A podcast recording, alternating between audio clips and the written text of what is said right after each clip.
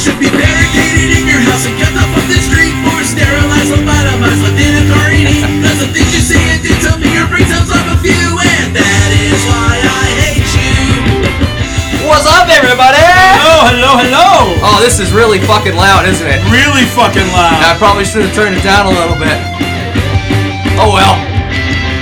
And that is why I hate you. Oh, what's up, everybody? We're here. We're recording in person today. Yeah, that's kind of weird. It is kind of weird. I mean, the consistency is weirder, but... I know. Third week in a row. Oh, we're fucking killing it. We're back, baby. Yeah, baby. I don't know why. Why do you think we've been so consistent over the last couple weeks? Because we're out of our depressive funk for now. For now. Yeah, we both made it out of our temporary... our permanent... depressive funk. We have had a temporary reprieve from. Yeah, I can't believe we've recording for the third day in a row. You know, I just realized we didn't even figure out what our topic was going to be for sure yet. No. We just kind of. We kind of started without. Threw some ideas around, and that was about it. Yeah, I mean, so I guess we're going to, like, in real time figure out what our idea is going to be here. This is going to be a special episode, folks. You're going to hear the thought process in real time. Which isn't a lot, like, between the two of us. No, we don't have much of a thought process at all. Our brain power combined is about that of maybe a small squirrel. A squirrel? I was thinking the same thing. Okay, we're going to get right to it and talk about my squirrel story. I already told Joaquin the story, which I feel bad. I feel like I should have saved it for the podcast, but I got bit by a squirrel this past week. How? How did you get bit by a squirrel? Well, you see, Joaquin, the squirrel was in my toilet. Wait, what? You're a toilet, I know. Crazy, right? Toilet squirrels? Toilet squirrels. I know. It's a very common problem in the country. Toilet squirrels, the vermin that kills secretly and silently. So, like, I keep exaggerating the time. It was more like 5:30 in the morning. I hear a blood-curdling scream. I'm laying in bed. I hear my wife just go, "Aah!" Jesus, that's going to peak. Sorry. Yeah. It did. I legitimately thought one of the kids was dying or injured, like, badly. It was that kind of scream. As you should. So I ran the fuck downstairs, and she just goes, "There's a mouse in the toilet! There's a mouse in the toilet!" And I was like, what the fuck? What? Because I was half asleep still, and I was just not making sense to me. Like, what are you... And I go in, and I open the lid, and sure enough, there's not a mouse, a flying squirrel. I'm pretty sure. You know, I didn't actually go to a professional to get this figured out, but I'm 99% certain it was a flying squirrel. It's just paddling around in the fucking toilet. Oh, God. And I was half asleep, so me and my infinite wisdom and my huge big old brain was like, I get squirrel out of toilet, I go back to sleep. So what did I do? You think? You're probably thinking, maybe, I don't know, I got a pair of tongs, or I got a bowl and tried to, or a pan, or a pot, or something, or, I don't know, some sort of device. Nope, I went, that's toilet water, so let me put some vinyl gloves on. So I put on vinyl gloves to protect myself from the poop water, and grabbed a Walmart bag for some reason, because I thought, yeah, that's a container, and tried to capture the squirrel with my bare hands in a Walmart bag. It did not work out. Instead, it bit my finger and latched on very, very, very hard and would not let go until I finally got it off. I've been meaning to ask you, how the hell did you get it off your finger? I don't know. Because I just imagine you punching your own hand to get it off. It was latched on, and its eye was just looking at me like, I'm not letting go, motherfucker. And I kind of kept, like, pulling, and it must have just gotten tired. I wasn't, like, yanking it. I was just trying to pull it apart. It must have gotten tired, and eventually it let go, and I kind of got it in the bag more. Yeah. And then I ran, and I got a Tupperware. I put it in the Tupperware. I put the lid on it, and it was just in there. And I just went, fuck. And I was just sitting there like, I don't know what to do. And I said to my wife, should I go to the doctor? And she went... Yeah, you should go to the fucking doctor. You should go to the doctor, asshole. So I went over to the ER. I'm not going to make this part a whole long story. I went over to the ER. Nobody believed me. They neither believed the fact that a squirrel was in my toilet, nor did they believe the fact that I was stupid enough to try to grab it with my bare hands. They weren't bare. I had vinyl gloves on. Yeah, some layer of protection. Yeah, sure, it worked. Worked perfectly. And they gave me a tetanus shot. They gave me some antibiotics to take. And would not give me a rabies shot because the Department of Health in New York State does not consider squirrels to be a known, or they use the term like vector carrier, or vector animal of rabies. So they basically were like, we just don't do anything. And I said, especially those wily toilet squirrels. Yeah, those toilet squirrels. And I said, okay, usually is not never. Mm. And if you're wrong, the consequences aren't I get sick and have to go to the hospital. The consequences are I get rabies and die. So they called the Department of Health, and the nurse came back and said, they're going to call you. And they did. And they immediately called me, and I said, they told me the same thing. And I said, well, I have the animal trapped. Can't you guys test the animal? Because that's what I had always heard online. Like, they test the animal to see, you know, they check its brain or whatever. And they said, well, it's the same rules. We don't test them because they're not considered rabies carriers. And I said the same thing to her. I was like, yo, if it does have rabies, I will die.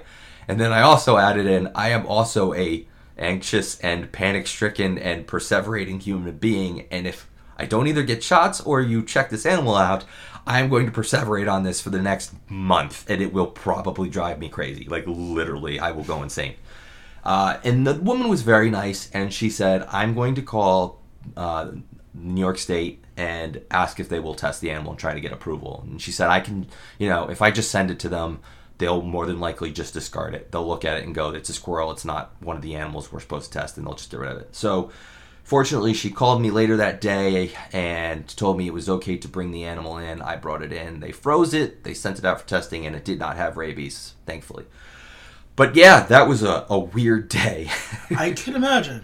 And for those of you wondering how a squirrel got my toilet, I can't find any other possible way than what I found on the internet, which is that people that have sewer vents on their roof, which if you're not familiar, are just like little pipes that stick up from your sewer vent in the basement to let all the gases out so they don't build up and, you know, you don't get back smell in your house, your drains. Flew onto the roof, saw like, ooh, warm hold, it's cold outside. Went down there, got into the main pipe in the basement. My wife flushed the toilet. I think it probably was like, oh, that's an exit. There's water coming from there. And decided to pop its head out and come through the toilet.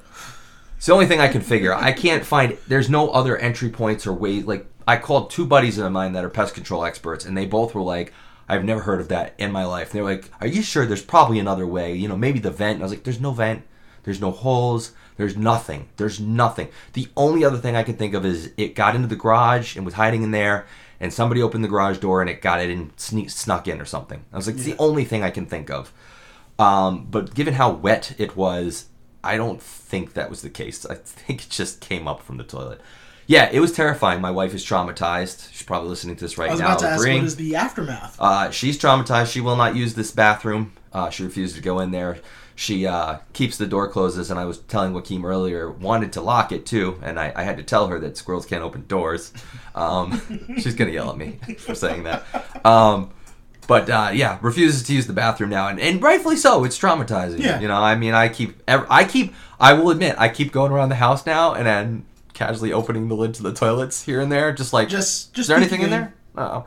And I keep telling myself, it's one of those things that, like, never happens. So the fact that it happened was like probably a 1 in a million thing. The idea of it happening again is 1 in a billion. Yeah. Right? So like there's probably no chance it'll happen again, and yet it's still in the back of your head. So fucking weird. Nobody's believed me. The doctors didn't believe me. The Department of Environmental Health woman didn't. Nobody has believed me. Either part. Matt, I believe you. I know you believe me because you love me. And absolutely. and you believe in me. Yes, right? I do. Right? I absolutely do. Please? Yeah. So, with that said, I would like to announce my new mission, hashtag squirrel genocide. Everybody out there, I want you to do everything in your power to kill as many squirrels as you can. Get a pellet gun, a BB gun, I don't care, shotgun, rifle, whatever you want. I want you to kill every squirrel you can find. We're going to eradicate squirrels from this earth. I wish I knew one of Hitler's lines because I would use that. Oh, I would walk off this podcast. Oh, that would be bad taste? Just out of embarrassment. Oh, okay. Like, I thought it would be funny if I took one of his lines and changed Jews to squirrels, and then people would be like, I see what he did there. No, the internet is not capable of nuanced jokes. Uh-huh, okay. All right. And well, I think it just wouldn't have landed anyway. Is it okay that I said it instead of I said that I was going to do it? No, it isn't. That's still bad? But I'm going to hold my judgment on you because I still love you. I think a little less of you now. Oh, that's sad. I'll redeem myself somehow. You want more tea? I'm good, thank you. Oh, I'll think of something.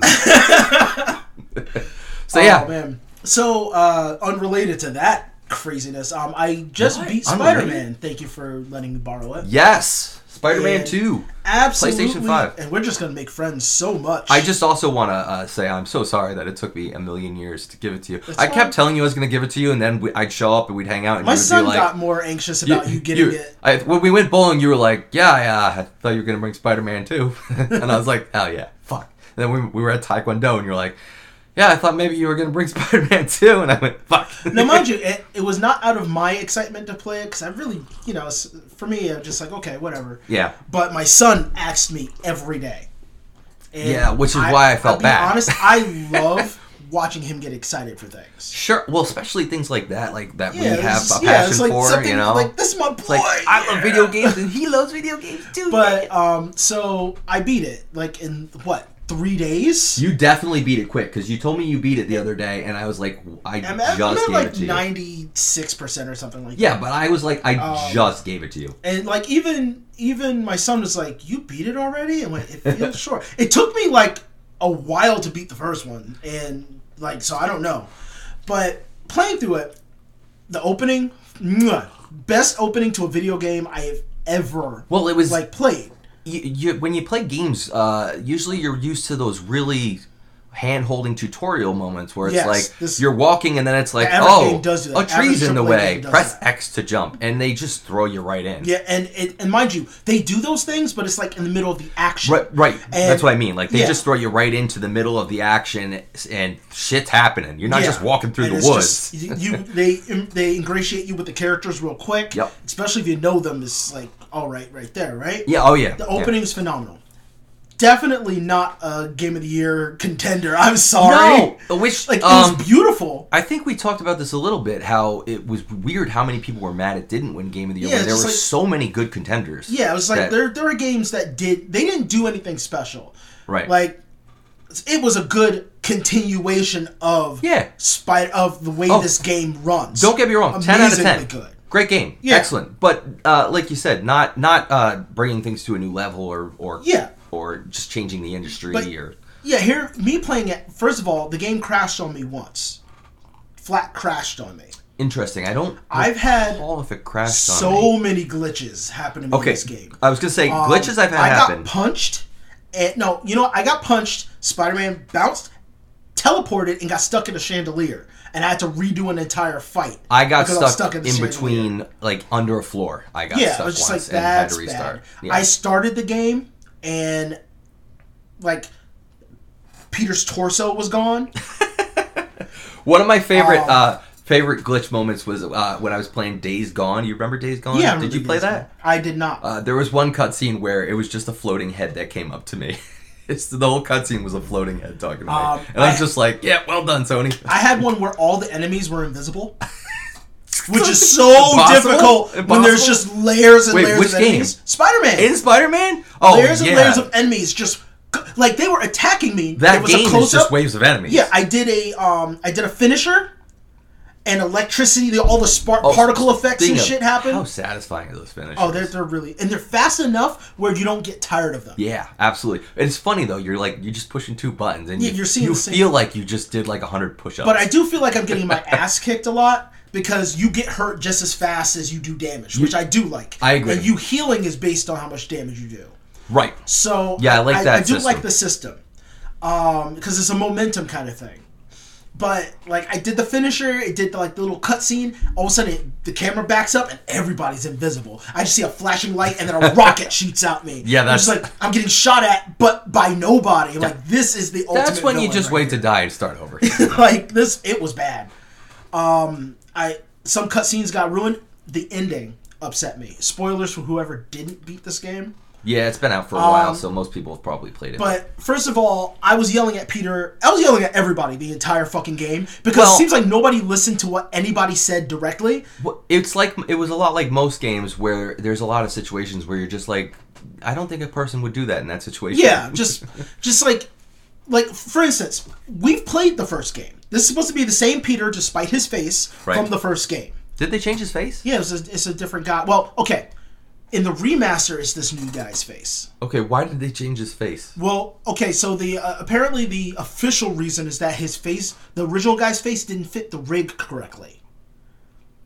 Okay. So they didn't work out, but that doesn't make sense to me, even though I don't work in that business. I mean, you're working on a multi-million-dollar game. It doesn't make sense to me. My belief, and I don't care what anybody says, is that they wanted to find a guy who looked like Tom Holland to try to drum up things from the movie. Because the guy looks like Tom Holland. He does look more like Tom Holland. I didn't take notice of the fact that there was a difference, but thinking about Spider-Man 2, the guy looked more like Tom Holland. And my thing is, I don't like Peter and Miles looking like they're close in age. Because even my son, who is 6, is like, he looks like a kid. I don't like it. Well, it didn't make sense because, they're supposed to be separated by, 10 years? Yeah. And they really do look very similar in age. I'm still one of those people who like the older face. I'm not a stan because that's stupid. I got used to it, but I don't like it. I haven't given enough thought yet. And his neck looks huge to his head, his baby face head. I don't care if the guy really looks like that. It's weird to me. But that's just my personal take on it. But regardless, they made Peter act way more immature than he did even in the first game, which I didn't really I didn't really like. But he, for instance, Peter gets fired from his job in the beginning of the game. He was supposed to be a teacher or a substitute teacher. He got fired. Okay. Because he was too busy being Spider-Man. Because, that's always the story they tell about Spider-Man. Spider-Man, I can't balance my life. And, right. Yeah. That's his thing. Yep. But. It's always been.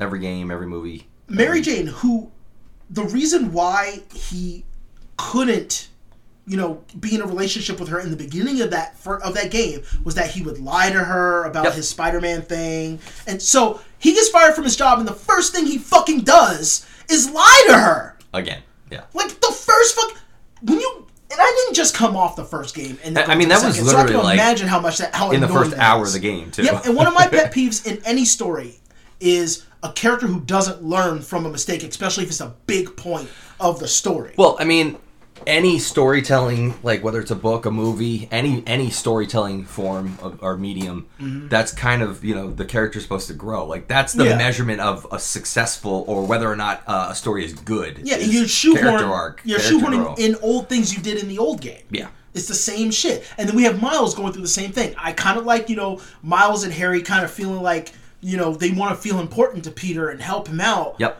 And they're diametrically opposed. Which I do like the Harry-Venom connection because, one, I like Harry Osborn as a character. And I always feel like he gets a shit break when he's really a close... He's basically Gwen Stacy to Spider-Man for me. Okay.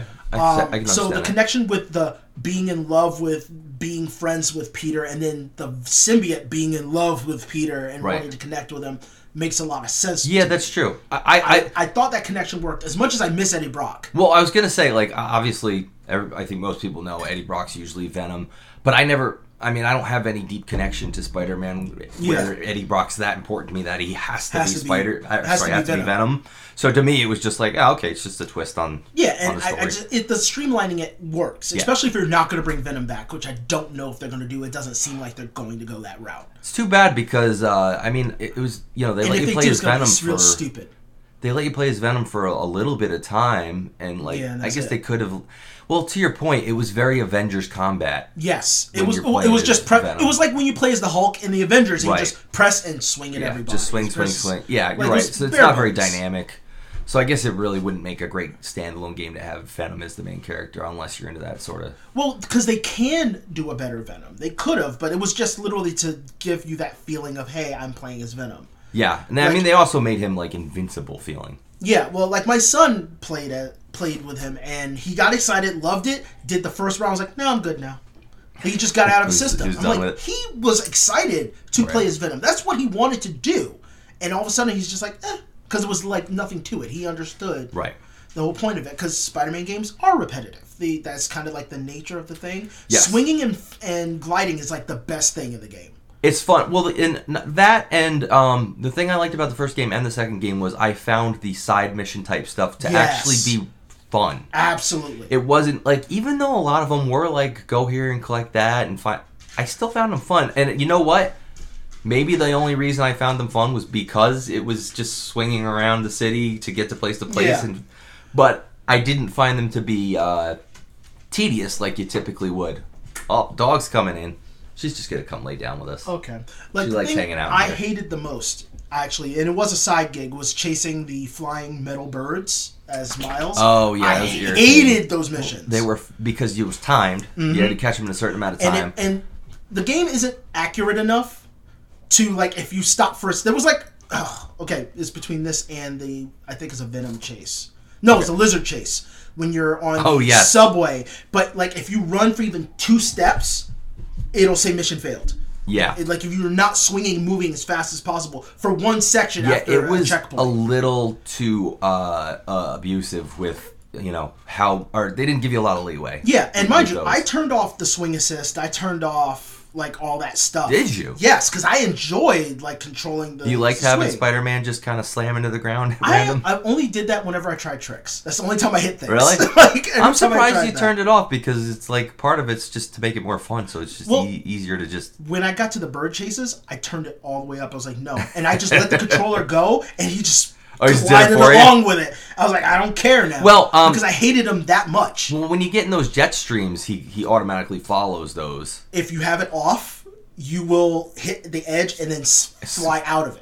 Especially if it's a sharp turn. Oh, no, it does that on the regular setting, too. I did not. And when I turned it all the way up, I just let go of the controller. On the regular setting, if you, like, you for the most part stay in it, but if you bump a little the wrong way, he'll veer out of it. Yeah, I tested it. But it's hard to do. Yeah, I tested it. When I turned it all the way up, I just put the controller down, and it just... it just like Chase Assist, it would just play it for me. I was like, good, because I don't want to... All right, how many games have you played where you had it on a harder difficulty and you at some point changed the difficulty setting? Like, have you ever done that? Like 2. I think I'm probably about the same. And the only 2 is Spider-Man and Jedi Survivor. And this is why... Jedi Survivor is one of the ones I did it in. The reason why I did for Jedi Survivor is because I forgot. I let my son play the game, too. Okay. So, and the game, it can be brutal. God. Because I'm a Souls player, so it can be brutal. That's how I like to play. And I don't like to play like that. And so I'm playing it and, like, you know... He wants to play, so I'll give him the controller. Was Survivor the first one or the second one? The second one. Okay, I didn't do it for the first one. I did it in the first one. Yeah, I didn't do it for the first one. I don't know if I did it in the second one. Maybe I did it for both. I don't recall. Well, I know I did it for the first one. I know for the second one, I was like, he's like, can I play it? I was like, cool, yeah. And I turned to, like, you know, Padawan or whatever it is. Sure. And... you know, he's playing, he's having fun, and then the next day I get on, and I'm destroying you're everything. Rambling through everybody. And about a half an hour passed, and I beat a boss. I'm like, you're like, damn, that was easy. I'm good. So easy. I'm good at this game. Oh yeah, I fought that one guy in the tank. All right, okay. And I'm just like the one armed dude. I was like, that was really easy. Why the? You forgot, yeah. And I felt like such a jackass. No, I get it. I am, like we talked about, I'm the opposite. I do not like Soul-style games. I like a little bit of a challenge. I don't want to have to do something 37 times. Yeah. And for me, it was a combination of that and the fact that I was just kind of getting bored of the combat. It was very repetitive, and I just felt like... I just want to finish this game and see how the story ends. Yeah. I was done. I was pretty far into it, too. I had to have been at least 3/4 of the way into the game when I finally was just like, I'm not doing this anymore. But that's how I felt about halfway through Spider-Man. Like, so I was just like, I want to see where the story goes because I'm getting really tired of the repetitive nature of it. And even like Arkham game didn't feel that repetitive. So, some of the waves could be brutal, and like some of the did you do the Mysterio missions? Yes, I actually did those. The timed ones were brutal. Like some of those were hard to get in the time. There were the timed ones for me was the don't get hit in the timed ones. I always got hit once, except for like in one of them. The timed ones I actually got pretty good when I started realizing. If I just zip to them, hit and then zip to the next person, and I could just start swinging them off the edges. And then I learned the same trick. And there was one that I could not beat until I figured that out. And I was like, oh, I can just knock them off. Yeah. I don't have to defeat them. I can just knock them off the edge. Yeah. So, not all of them. I actually like the Mysterio storyline. Oh, me too. And it wasn't all of the Mysterio missions. There was maybe 2 or 3 that I thought were just really kind of brutal, a little tough.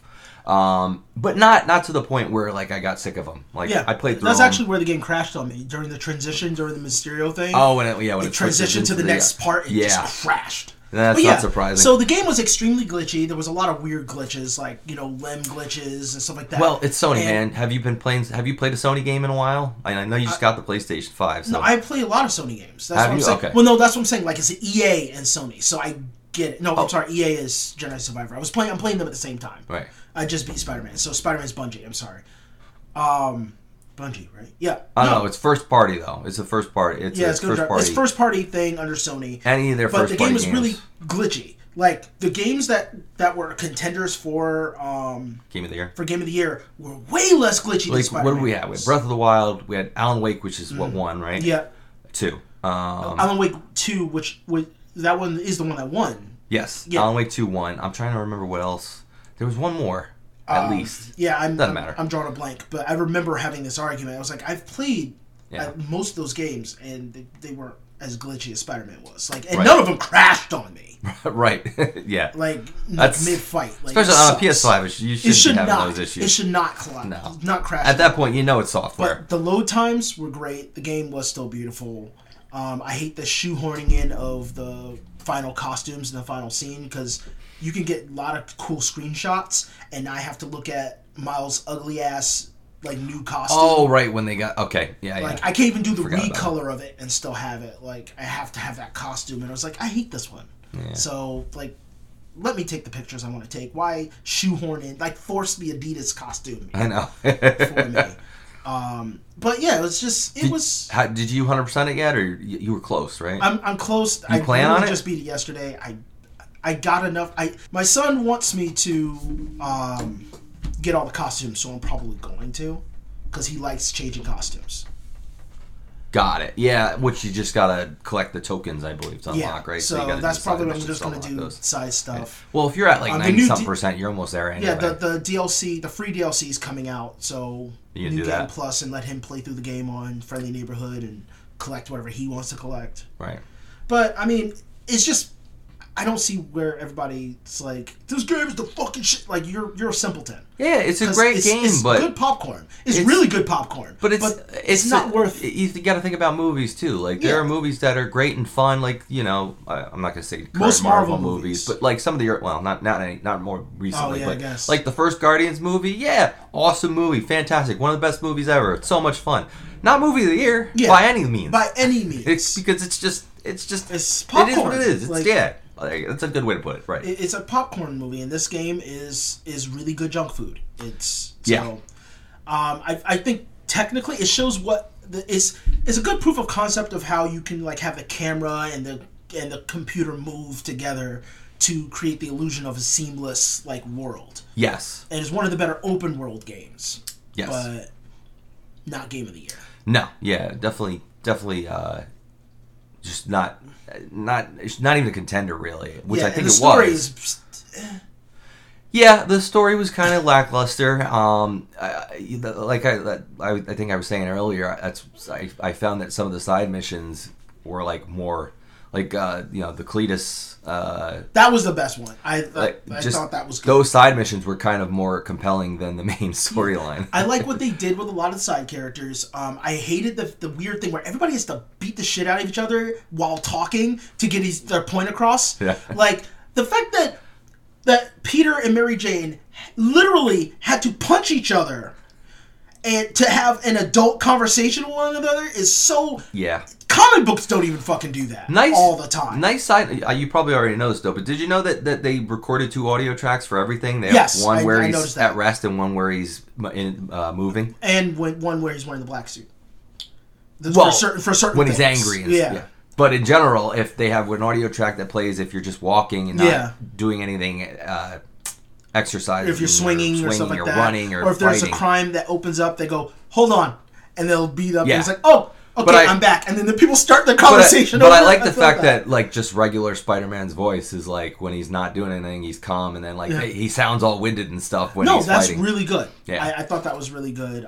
Just an interesting little thing that they started did. That in the last game. They did, yeah. They made it even better in this one. Yeah. I thought, again, it's just one of those things where you wouldn't think about it, but it actually adds a little more... I don't want to say immersion. That's the word I was looking for. You're just finding my words today. All day you've been finding my words.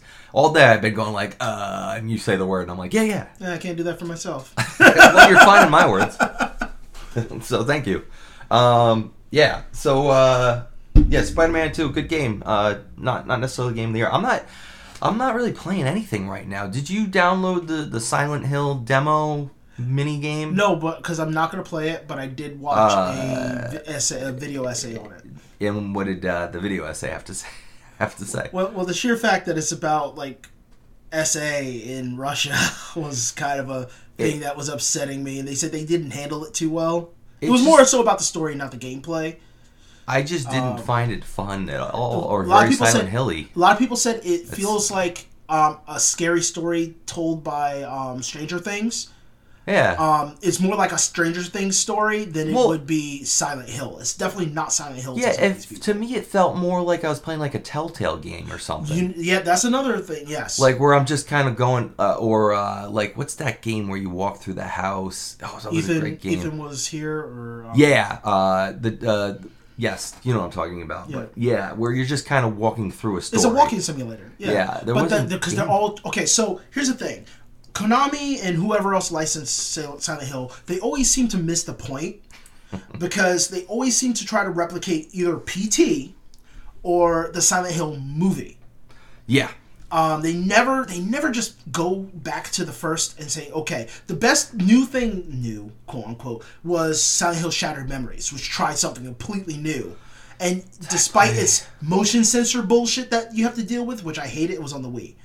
Then I might not have played Shattered Memories. Shattered Memories was really good. It psychoanalyzed you and then warped the game based on what you looked at, what you talked to, who you talked to, how you talked to them. The Rorschach test they do in the beginning, all that crazy shit. I haven't enjoyed a Silent Hill since 3. You know, the first 3 followed their own storyline, really, and then 4 came out and it was just like a completely different thing. Well, it was a different game. Yeah, but No, I mean, literally. No, I know. Okay. I know, and that's why I don't understand. Like... They started losing the plot by then. I mean, Resident Evil did the same thing, right? I mean, they went through the first, 3 or 4? 4. And then they went to 5, and it was like an arcade game. And 5 and 6 were both kind of like... Well, okay. Oh, 6. Sorry, 6 was the arcade game. Let's stop naming them. Let's stop naming them, because it was Resident Evil 1, 2, Nemesis... Then Code Veronica. They're numbered. Which are technically 3, because 4 is the arcade one with Leon. Okay, I'm not counting the over-the-shoulder shooter. I'm not counting the side Code Veronica things. And Nemesis. 3 Nemesis, technically. Right. Code Veronica is not an off game. It is literally should have been numbered, because it was a full I'm just talking about the numbered games. There's then you're lots talking about 4. Then you're saying talking about 4 with Leon battling the Yes, because you just said 6. Asshole. 4 was still... Okay. They went by Final Fantasy rules. Let me go back. Let me start over. Okay. Fuck you. Let me start over. 1, 2, and 3 were all the same runaway type of format. It was take control. 4 was a little more actions. 5 was very similar. Right. Action, yes. So they made a switch there. 6 went to straight up, like, arcade game fucking bullshit. Okay, so this is funny. So 5 came out. We remember it was more like 4, but you're just shooting black people in in Africa. Yeah. In co-op though, and punching boulders in volcanoes. You got to shoot black people with another co-op. Person, okay? Yeah, and it's a black lady, so it's okay. With 5, so 4, like 5, 6, or draft blowjob game. Which, if you look at the logo, the logo is so weird. So weird that the human brain just can't unsee it. It was weird because, like, in Chris's campaign, it was like playing Gears of War. Yeah. Like, it was cover shooter. Yep. Playing Leon's campaign started off like Resident Evil 4 and then turned into cover shooter again. Well, that's why I call it arcade mode. Yeah, it was just so weird. And then 7 and 8, they... 7, 8 kind of went back to first person, right? So they kind of went back to the original, run from things. Yeah, and not a lot of ammo, and they were great. Came out, and it was like a cross between not cover shooter, but it was cross between like 4's gameplay with the remakes. Yeah, with the atmosphere of the old games, and then I only played the Village was like that. I only played 2's remake, which was great. Okay, Village and Biohazard were both. Really good. They were excellent. Yeah. They were reimaginings of the series that did a good job. But my point was Silent Hill did the same thing. They tried to go a different direction and it just totally failed. Resident Evil just kind of failed and then kept plowing through it until they got back to something that worked. 7 was just Texas Chainsaw Massacre. Yeah, 7 was Biohazard with the family. But it was the same thing. But it was like Resident Evil. It was you're searching house, looking for items. You have limited ammo. Literally Resident evil. The house is evil. Like. Yeah. I love. Oh, that game was great. And then Village was pretty close. Village was close. Village had great characters. I do like the Universal Monsters take on it. That was really good. What's her name? Lady whatever her name is that everybody wanted to fuck because she was big and had giant tits. Well, she was, you know, big mommy milkers. Please step on me. That's what she was like to everybody. Absolutely. God. Oh, God. Talk about Rule 34. Oh, you couldn't avoid it. It made me gross saying that. Like, my tongue. Mommy milkers. Ugh, I hate that term, but I love saying it disparagingly, but it just, it's making me laugh because the AT&T, I don't want to get into it. Did you just do the text thing? What text thing? Yeah, it makes me laugh, but you don't laugh? Did you just do that? No, I said thinking about it makes me laugh. I giggled a minute ago. No, you didn't! We're going to play it back. No, we're not going to play it back right now. No, not now. People, you can play that back, and I was smiling. I was definitely going... I could smile. That doesn't mean I'm laughing. Oh, you know what? Fun. You know the text thing, too. When you, see somebody like, man, this is funny as shit. Listen back to the recording. It's not like I went, it makes me laugh. LOL. I went, it makes me laugh. You didn't do the huff. That's the difference maker? That is the difference maker if you say, it makes me laugh. All right, whatever. Fuck you. Let me get to my point. They had an article about the Lily, the AT&T, Milana, I forget her name. They had another article about her about getting... Why? I don't know why it came up again, but they had another article in the New York Times like within the last couple of weeks about her again, about her sex issues. And in the article, it says... See, I'm laughing now. In the article, it was talking about the harassment she said, and then it said that... I didn't know this. It said people online began using the moniker Mommy Milkers... Ew, so gross. But it's so funny laughing. I was like, Mom, that's what they came up with? Mommy milkers? That's what the internet came up with to call this woman? That sounds exactly in line with what the internet comes up with. I know, it's so silly. It's to so me, silly. Like, okay, this is why it makes me feel so gross. Because I know. Why not like Honkers McGee? Like, I don't know. Like, for me, like, I can't. The follow-up in my brain whenever I hear the term mommy milkers is... It's funny. It's mommy milkers. It's like, so that's gross. The first thing that plays in my head. Me, myself, and Irene, when the woman's like breastfeeding the baby. Yeah. Well, like, now you ruined it for me. That plays in my head every fucking time. Well, now you just ruined it for me. Every time I heard the phrase, I laughed because I thought it was silly. You know, not because of. Although, again, like, I don't. No, I don't want to. Does it make you laugh? I don't want to sound sexist again. I just like. Oh, but you'd rather sound like Hitler? No, it's just. It's just like when celebrities complain about that stuff, I'm always like, but you wanted to be a celebrity. Like, a job for a commercial. Yeah, but. And then all of a sudden everybody's obsessed about your tits. Like, I know. And in a weird. Not even like in a normal, like, oh, she's very sexy. In a weird. Mommy milkers. I know. I'm not saying it's right. Yeah, but you're saying it's okay. You should be okay with it? I'm not saying it's all right or you should be okay with it. She shouldn't have to deal with harassment online as no woman should. But at the same time, I'm like, you have to know going in, if you're going to be on television, people are going to say things about you and your appearance. Doesn't matter who you are. Oh, no. Very true. But that's not on her to be okay with it. Maybe some people should just cool it down. Because imagine you're in a commercial. You're not just wrong. Imagine you're in a commercial, and your commercial is about like Stanley Cups. Like, that is your whole shtick. It's Stanley Cups, and you just so happen to wear shorts during those commercials, and somebody goes, "Ooh, teabag daddy." Listen, teabags. Listen, okay. Like, that's so fucking weird. If she didn't want people to talk about him, she shouldn't have had such big tits, okay? You fuck! I'm just kidding. I'm just kidding. Jesus Christ. But no, you're right. I mean, that doesn't mean she should have to put up with it. Like people, or that it's okay. Here's where the responsibility on her end should come in my opinion, is she shouldn't let people know it bothers her. Because what would happen is... Agreed.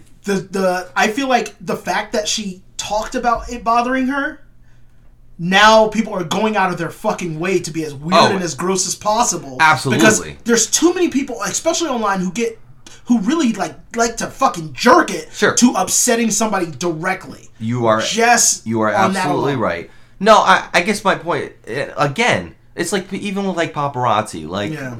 You know, famous people complain about the paparazzi following around, wanting pictures all the time. And it's like, well, I get not wanting that to happen, but at the same time, I'm like, you have to expect it. If you want to be a famous actor or actress, then you got to expect that to happen. For instance, like, remember when doesn't mean it's Tobey Maguire and or Will Smith, they both did this. Right. When paparazzi were around them, and that one paparazzo came up, and they pushed and or punched them. I think both of them pushed them. And you know what? I'm fine with that. Well, no, I'm fine with it too. But after that happened, all those paparazzi were trying to be the next one to get punched. Yeah. By that celebrity because they allowed it to happen, so they became more. So back to your point, don't let people know it bothers you. Don't yes, it bothers you. We get it. Talk to your therapist about it. Do not don't go announce online it and do an Instagram video and a fucking New York Times. Because you're not going to find sympathy, especially on the internet. Yeah, you're right. Because people who sympathize aren't going to do nothing, and the people who don't sympathize are going to do the opposite. All I can think about is any shithead that reads that article is just like, oh shit, now I'm going to go call her mommy milkers as much as possible. Yeah. It's literally not even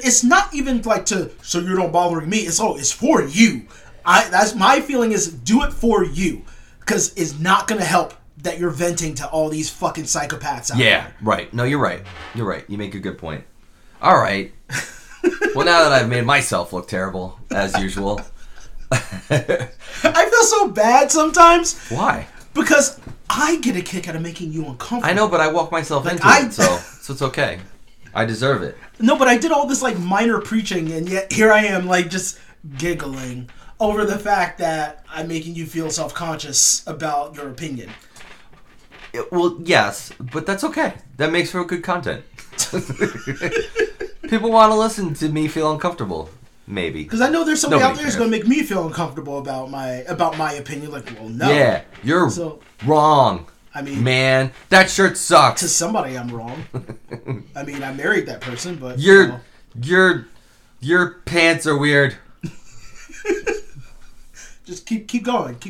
I want this. Yeah, I want this in my life. Yeah, you got teeth. You got teeth. Yeah, you got teeth in your face. Your face that you have. Which face? And your wait, what? I wish you could see the concern that crossed his face once he realized. Wait, what did I do? No, you your whole I know.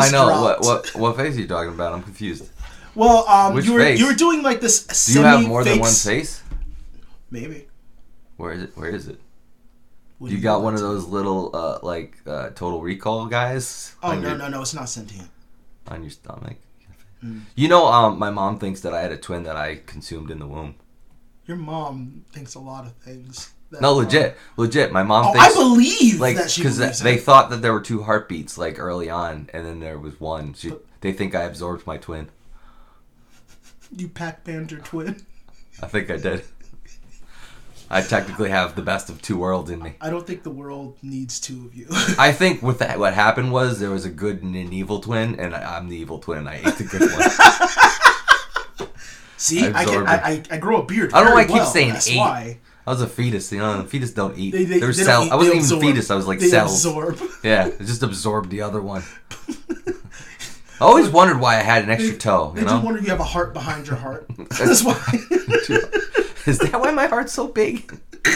They keep telling me there's something wrong. There's a seam. Why does my heart have a seam in it? Jesus. Why do I have three butt cracks? Oh, God! Wait, that wouldn't make sense. Two butt cracks.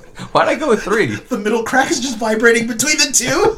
Ah! It's like a fin in the middle. Oh, I can move it like a rudder. The mental visual there is just awful. Okay, so what else has been happening? What else is going on lately? God, I got into a fight with my therapist.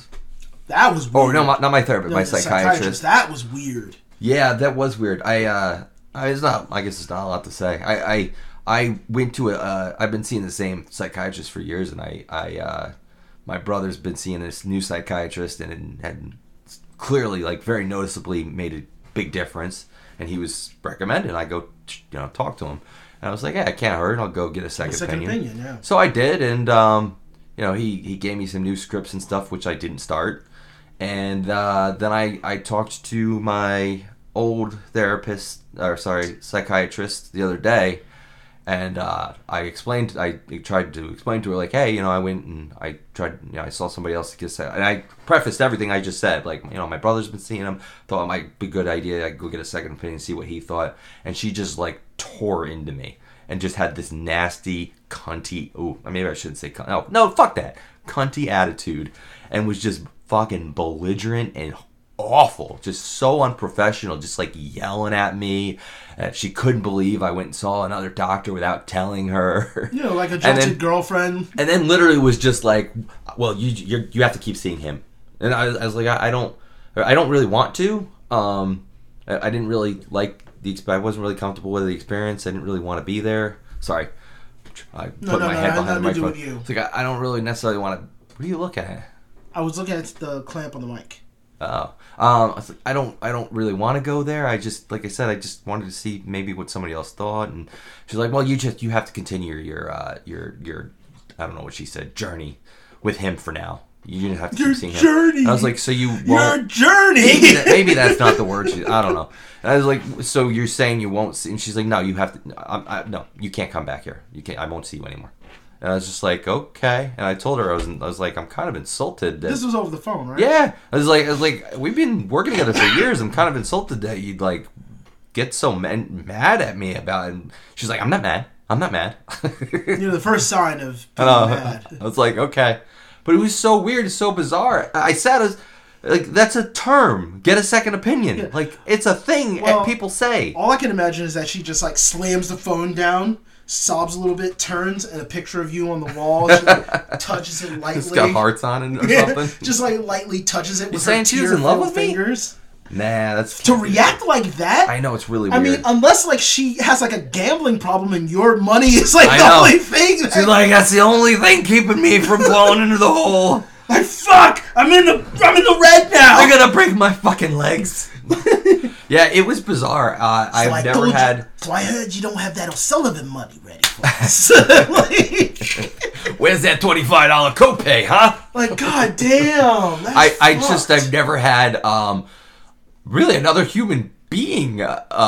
especially in a professional environment, respond to me in that not particular way. Not related to way. You, not like, yeah. You have like a real like relationship with you. Just very bizarre. I was very put off. So it's just like, okay, I guess that's that. And I know sometimes people say like, you don't know what anybody's going through, so you shouldn't treat them a certain way. Or some shit like, but her job. Her job is mental health. It's mental health, and she's acting that unhinged? I should at the end, I should have just been like, I'm going to go kill myself. I'm starting to think... Oh, God.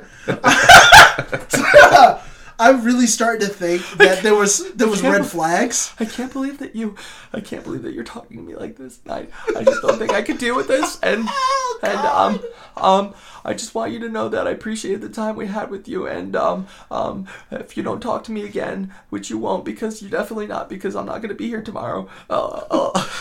You see... This is that anger that you got from like that last phone call from that friend of yours. I just want to throw. I just want someone to feel the angst I feel. I know. Yeah. No. I get it. Yeah. Just I want to throw it back to everybody. I mean, God, what do we want to do for a topic today? How far we've been recording for like 48 minutes already. I think we are the squirrels at this point. We just can't stay on topic.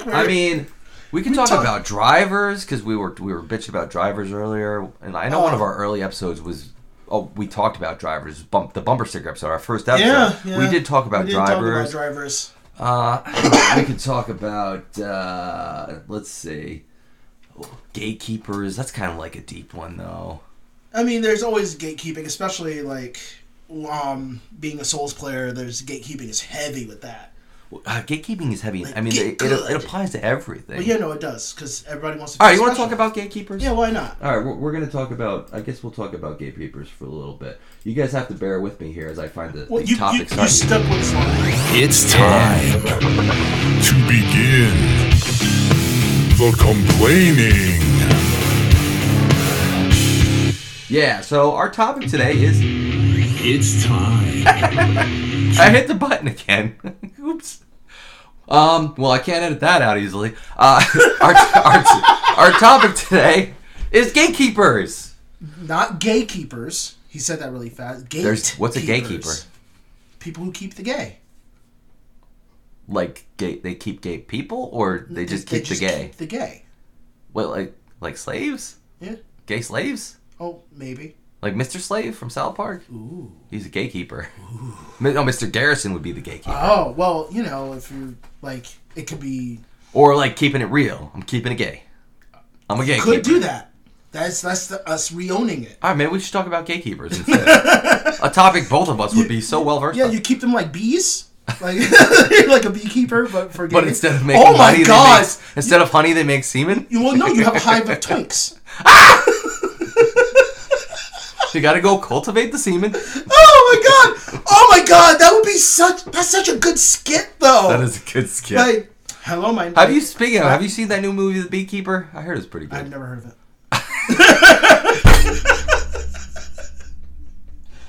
well, did I miss something? It's a good exchange we're having here. Trying to open up a conversation. I never heard of it. Was that yes and you on a question? I don't know. You could have been like, oh, no, what's it about? No, never heard of it.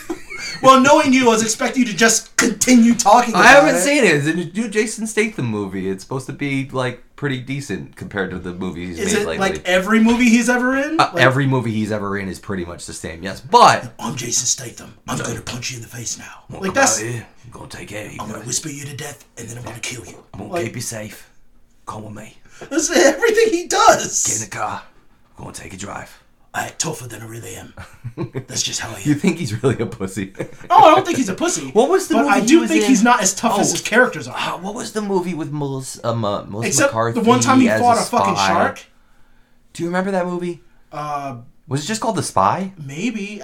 Melissa McCarthy was a spy, but it was a comedy, and he was in it, and he was like he was supposed to be funny, and I was just like, no, that's not your lane, bud. Your lane is you pretend to be a badass. The last Melissa McCarthy vehicle I remember was when she was a superhero. I like how you said vehicle. Because that's what it is. Are you fancy pants? No, because very specific actors, in my opinion, have vehicles. Where it's just like, they make movies for them specifically. Oh, like The Rock gets vehicles. I get what you're saying. Kevin Hart movie is made for the actor, not Melissa McCarthy gets vehicles. Like that's their... It's just an automated moving thing. I was going to make fun of the stupid thing you said, but I guess it wasn't stupid. All right, gatekeeping. Speaking of gatekeeping, we could talk about that. I'm sorry, I can't get over a hive of twinks. My brain is just stuck on that. A hive of twinks.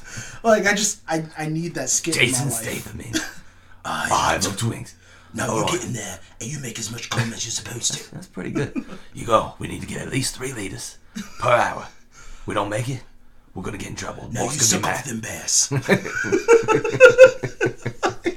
Okay, gatekeeping. Gatekeeping is everywhere. I mean everywhere. Everywhere from school. The schools our kids go to, there's gatekeeping. Jesus. Sports, there's gatekeeping. Video gaming, there's gatekeeping. Yeah. Social media, there's gatekeeping. I mean, like, I could talk about gatekeeping in the NHL and video games in general being things that just drive me fucking crazy because I don't understand the idea behind gatekeeping, right? Like, things we like as a whole, aren't we supposed to want it to expand and be shared and more people to be into it and to be more popular?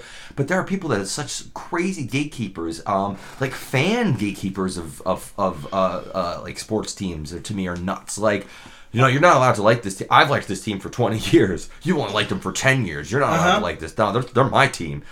How dare you jump on this bandwagon? But even gatekeeping in general with like the NHL and seeing people that don't want the game to grow, don't want it to become more popular and get more fans. They don't want, you know, they just opened up the Women's Hockey League. It's fucking great. It's good. Really? Nobody expected it to be what it is. Those women play hard. They're checking. They're hitting. They're like playing like real NHL hockey. Maybe it's me, but I feel like it's the same effect as like watching college people play. Is that they're like, look, we gotta prove ourselves. This is it. Well, and so you get that passion and that energy. I think there's a lot of that. You know, female hockey's been. Women's hockey, I don't know whatever the fuck you're supposed to say. Women's hockey. Well, it's been popular. It's not like women's basketball where it's kind of off the back, but women's hockey, especially in Canada, you know, they're crazy about it. There's superstars that are well known, even though there's not a profession. There hadn't been a professional league, but when you watch international play and friendlies play and stuff, it's very you know, it's not, it's like watching an NHL All-Star game. There's not a lot of checking. They don't hit each other a lot. And this women's league, the first game, man, they're going at it, these ladies. They're just slamming the fuck out of each other, checking each other, beating the shit. It was great because everybody was just so happy and impressed with, like, this is awesome. So good. Like, this is, these women are going out there and they're playing the game they want to play it. They're not playing it the way they're being told to play it. They're like, this is hockey. We want to play like this. Yes. And it's not like they're being told to. You're not treating us a certain way. Right. This is they're just, not being told. We are players. Hey, you have to. You don't want to get hurt. They're out there playing hockey the way they know it and the way they want to play it. And the games are good, man. I mean, I've seen the first game that they had, I watched. Some of the hits they threw, I was like, dude, that's a penalty in the NHL. Like, that hit that woman just threw, holy shit. But there are people that are like gatekeepers for this. They don't want they want it to fail. They want this women's league to fail, and even the NHL is not doing, I think, as much as they should to incorporate the PWHL into their culture so that people, you know, cross promotion and stuff like that. And it's just crazy to me. It's like, it's more hockey. Do you like hockey? Yeah? Well, it's more hockey for you to watch. Like, why are you gatekeeping this sport and saying you don't want a professional women's league, right? I've been finding that with the UFC. Also, just you know what? I'll admit, I haven't seen many people try to gatekeep UFC specifically. Yeah. Like, you know, just because fighting. Like, but I have seen people who've shown, like, well, I like this fighter and I like this fighter, trying to say, well, no, this fighter's mine. Like, you don't like this, then why would you like that? Like, that, I think, is a form of gatekeeping that I found really fucking weird. Right. It's like, why can't I like them both? Even if they're going against each other. Like, yeah. Oh, that why tribalism aspect of, like, this is like, my guy and you're not allowed to, like, oh, yeah, crazy. It doesn't make any sense to me. I like I said, you know, anything you care about, I feel like you should want it to expand. You should want more people to be into it. So why you would want to keep people out of it? And I was going to feel like I feel like there's a thin line between, you know, people gatekeeping and shit talking. Because when people shit talk, it's supposed to be for fun. Like, you know, we do in the army, we did that all the time. We shit talk each other. Right. But it gets really bad when you get those few people who don't get it. And so they have like a personal hate against the thing that you like because they're reflecting the fact that they don't know how to shit talk or can't take being shit talked. Right. And so I find that really sad. Overall. It's just I you know, when there are things that, you know, people get so protective over, like, that are not yours. Like, it's not yours. Like, a video game is not yours. A console. It's whoever bought it. It's like, not, there's millions sometimes of people that are into this thing, and the fact that you're not willing to let new people come in and you're just like, no, this you're not allowed to like this is my thing, I'm not, you know, you're not allowed to be a part of it. It's just so fucking stupid to me. You know, I don't get even so excited kids doing that as much either. Like, you know, kids do that. Like, you're a girl, you don't like this thing. Right. You can't like this thing, right? Yeah. I hear it more innocently. Like, girls don't usually like this. Right. Like, at least, you know, from what I've seen. But, like, video games. Yeah. People still online bitch about, like, oh, you're a girl? Well, what's this? Like, what's the color of this character's, like, name in the third season of the game? That level of gatekeeping? I was like, is that real? Do people fucking really do that now? Where people think there's different levels of fandom. Like, you're not as good. You know, I know everything, so you're not allowed to like it. You don't know as much as me about this. So you're not allowed to like it. Level. Yeah, you're not allowed. You're not on my level. King of liking things. I know. Like, it makes no sense to me. And you like you said, video gaming is a great example. Yeah, it's like, definitely gotten better. Really fucking do that. No, I don't see that with kids so much at all. I mean, watching my kids that are secure with themselves anyway. Yeah, well, I mean, watching my kids, they'll do whatever they feel like doing. Yeah, you know, if one sees the other doing something.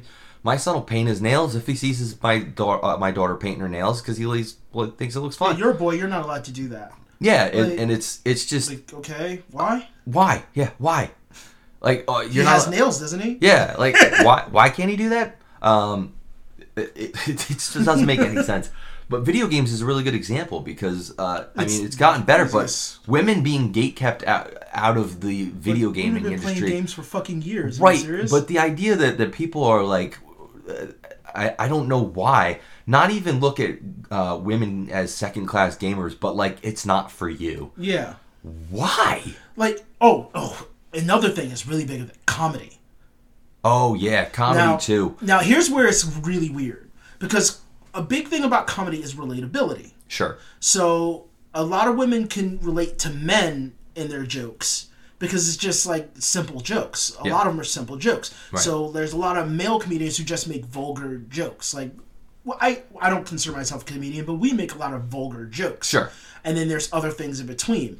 The more famous female comedians is usually just vulgar joke with nothing in between. But when there's female comedians who really, like, put in fucking jokes. Right. Sorry, go ahead. And the ones that just do vulgar jokes were the first ones to try to do the reverse gatekeeping thing.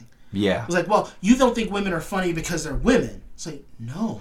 No, we don't think you're funny because... relatable. Well, that was a big issue in the comedy industry maybe a few years back. Mm-hmm. It was like a stereotype, but it was true, where a lot of women comedians, it was just vagina joke. Because they weren't... And I think half of it was they weren't allowed to by the men who were gatekeeping. To, like, as a feedback loop. Sure. It really is a feedback loop. Yeah, no, I'm not saying it's their fault in any way, shape, or form, but that's kind of like... You look at Amy Schumer... That's exactly what I was thinking of, too. And, there's other examples. There's a few. She was the big one.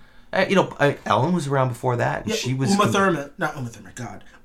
Tracy Ullman. That sounds like Uma Thurman. Yeah, Tracy Ullman. She was an impressionist. Current date, Michelle Wolf. Fucking hilarious. One of my favorite comedians. Jordan Jensen is one of my favorite female comedians right now. I don't think I've heard of Jordan Jensen. Fucking hilarious. But Taylor Tomlinson. You know, she's doing the late night show she just got now. She's hilarious. Yeah. Nikki Glaser can be funny. She does sometimes. She gets into the just make a bunch of vagina jokes too. Yeah, but she can be really funny too. Here's the thing: Elijah Schlesinger can be funny. Isn't bad. It's not bad, but when they make it the core of their routine, that's where people. And these are just stand-ups. It gives people. It's not the jokes that are bad, but it gives people a target to go. Yes. Oh, that's all you do. You just make jokes in that lane. Like, blah, blah, blah. For every Melissa McCarthy, there's a Caitlin Olson. Caitlin Olson, sure. Who's not even nearly as big as Melissa McCarthy. No, not even remotely close. Is 20 times funnier. Way funnier. Than her. Way funnier. Absolutely. And they do similar humor with the physical comedy and the absurdist character. Yeah, but her delivery. Caitlin Olson is fucking perfectly funny. The point. Mick was greatly hilarious. Yeah, I'm surprised I didn't make it. It's all in her delivery. I've seen her. I watched her on the podcast. Mannerisms. Yeah, on the podcast, she's like normal person. Yeah. She's a mom. Yeah, that's the way she is. But when she is playing D, she's fucking perfect. Just perfect. Just the funniest fucking shit. And it's just, I feel like, again, it's the Hollywood feedback loop where we think that the bar is Hollywood. It's like, no, they're the tastemakers. They're the ones telling us what is funny, what is good. True. And then there's assholes out here that want to feed that narrative. And that's where the gate kind of closes on everybody. Right. And we happen to think that that's what the best thing is. Like, no, that isn't. Like, stop looking to our leaders, quote-unquote, to tell us what is good and what isn't. But then where do you think the video game gatekeeping comes from with... apparently we're just going to talk about... Well, this is good. We're talking about being pro-women, which apparently I need to do since I'm a sexist. I'm still hung up on that, guys. Sorry. But where does it come from in video games then? Because there was such vitriol in the community, and it wasn't just gatekeeping. Like, women shouldn't play games. It was the women that did play games were, you're just a dumb broad, you're just a stupid bitch, you don't fucking know what you're doing, you suck at games. You're just doing this. I never felt if I found a girl who played games or D&D and stuff like that when I was younger, they were like the best human being in the fucking world. Yeah, me too. So it never made sense to me. I never got it. Yeah. I think the last time I thought like that, I was like 6, where I was just like, "Oh, girls like, ew, that's weird." Well, I think when we were growing up, it wasn't. I never said anything out loud. No, me neither. Cool. I think when we were growing up, it was typically it was a little from the people I knew. The little boys played video games. Little girls typically did not. Yes, which is fine. But that's just the way it was. Really quick, right? And I can look now and see how, and I get.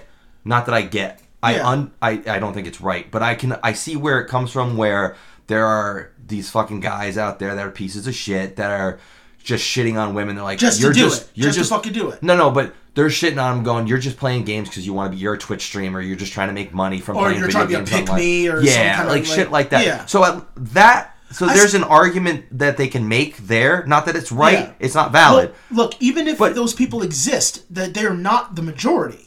Right, but there's that argument now, but this was happening before all that, Twitch streaming and shit was popular. Where I agree. Women were getting shit on online for being reviewers, mm-hmm. for being like on IGN or G4 TV. Well, I feel like what makes it even worse are like people who will again double down on their statements. The old double down because it always comes back. I love our callbacks. We call back pretty often. I think. Yeah, I like it because because the loudest voices are the most unlikable ones, because people like to platform things that are unlikable. So there is just there's a female journalist that I don't like personally. I can't even think of her name, so she's essentially Voldemort to me. She fed her whole career off of being hated.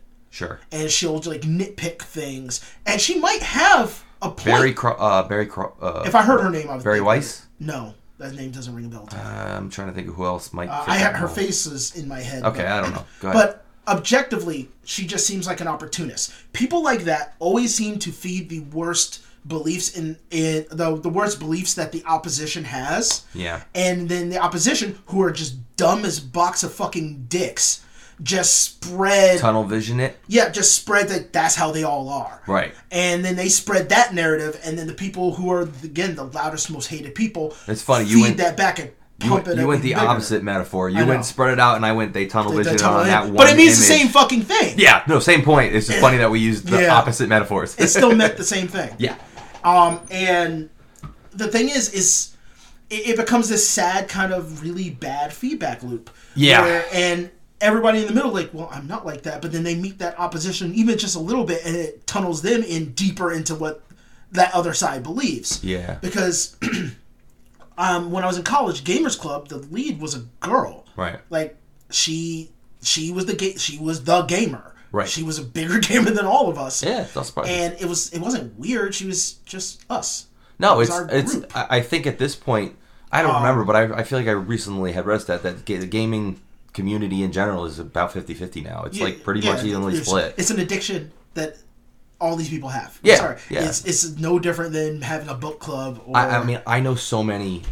I have so many movies women like that. Friends that are gamers now. Yeah, which it's like normal to me. It's like normalized now. It's not like when I was a kid where it'd be weird. You know what communities I've realized aren't usually gig kept, not often anyway, are communities that are ostracized from the beginning. Well, they want as many people in as possible. Don't. True. Oh, are you going to make a point that now makes my comment look stupid? No. But I was going to say, like, the horror community, people who like horror movies, they usually are like old rockers. They usually seem like that. But they're always really open to anybody being in their genre, like the horror genre that mixes with everything, because the horror genre, you could just splice it with any other genre and it works perfectly. The people that are part of it rarely gatekeep horror films. Yeah, that's true. You're right. And if you don't know about it, like, bro, I gotta show you this. You're right. Most people you meet that are in the horror community are exactly that. What makes the difference? Like, and I think it's because horror gets ostracized all the fucking time. Oh, right. You said that already. Yeah. Short-term memory loss. We were talking about that earlier. Yeah. Too. They get ostracized all the fucking time because it's always, this movie is so terrible, you can't. Like the FCC won't allow it. That's a good point. And so it's kind of like, that's rebellious. But it can be fed incorrectly, too, and by the wrong types of people. Sure. And then they act like when we joked about the Republican Party now acting like they're the rebels. There was that shitty rapper who, like, talks about right-wing talking points. He's acting like he's a rebel, but he's also, weirdly ageist about a group that he's not in, because he's a millennial, but he talks as if he's a boomer. That guy's amazing. And he's like, back in my day, we didn't have this. Like, bro, yes you did. What the fuck are you talking about? Just because you put in black contacts and put cornrows in your hair, it's just like, we were before appropriation. That name? But that's exactly what you're doing. What is his name? Yeah, he there's people like that who are just bad faith all around, who are just he's a king gatekeeper. He's gatekeeping a group he's not even in. Yeah, that takes a lot of balls. Like, what the fuck? That's like being a bouncer at a fucking like. It's like if we were bouncers at a nightclub. Like, we don't go to these clubs, but we're here to keep you out. Keep you out, like, you know.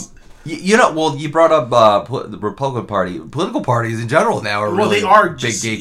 Yeah, really, absolutely. Like, I mean, I was talking about on either the last episode or the episode before how politically homeless I feel, and it's because these, you know, the more polarized the groups are getting, the more they're just like, you don't 100% agree with everything I say, you're out.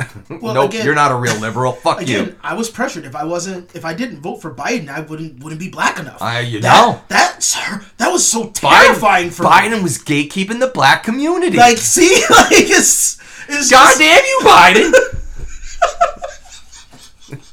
I mean, after Biden turns into dust, nobody's gonna blame him for that. But what do you mean after? No, he's already there. He's paper mache at this point. Dude, have you watched some of his I don't watch anything. You watch some of his conferences. You see, like, little flecks kind of flying off into the wind. I'm pretty sure that's him. I think it's like a Jack Frost. Little pieces of him disappearing. It's just very slow. It's very slow. Little pieces just slowly flying away. I think it's his soul just leaving his body. Oh, you're saying he has one of those? Oh, good point. I don't know. It just sounded right. You know, maybe it's not his soul. I was expecting to get yelled at. His essence. I was expecting to get yelled at by a friend of mine because they, like, this person, she hates, like, Trump with a passion. Sure. But a lot of people agree, like that. She doesn't agree with what Biden's doing with Gaza and all that stuff, which I agree. A lot of people. Well, but that's good. That means you can have two opinions. But she posted this thing saying, you know, at this point, he's worse than Trump. I don't, it was like... I had to post... for backing Israel in general? I think that's what it is. Yeah. And, I'm not trying to get into that, but my point to her was I was like, okay, here it goes, where I'm going to lose a friend on the internet. Yeah. And mind you, she's related to me in a way because, you know, through in-laws. So this is going to be fun, but I can't help it because this is stupid. I'm like, you do know they're both pieces of shit, right? They don't care about anybody. They're just playing they're playing chess games. Like, with our lives. That's what they do. Dude, when Trump first ran... And they're too old to be able to see, actually see, let alone have enough perspective to care about anybody outside of their own personal rich man bubble, right? When Trump first ran... And the fact that you're dichotomized... I'm sorry. No, when Trump first ran, everybody's whole thing was like, he's just like one of these regular guy, and everybody's made... Not everybody, but a lot of people made the point, no, he's fucking not, he's fucking rich motherfucker. Yeah, as you're trying to dichotomize, like, just make a 1-1 to them, and then compare them evenly, is really stupid. And she goes, you know what, you're right. I was not expecting that. At all. I wish you guys could see my face right now. It was one of shock. Especially how, I felt brave enough to say it. I think I was just really in a funk. But I was just like, I'm just prefacing it. I'm not judging you as a person, but this was a shitty take. Yeah. And she took it down. Wow. She took down the post. See? Look at that. I was like, my God. So I had a post. Two episodes ago, we talked about how I made a similar comment on a post and instead got shut down and called a sexist. You got told, yeah, you know what? You're right.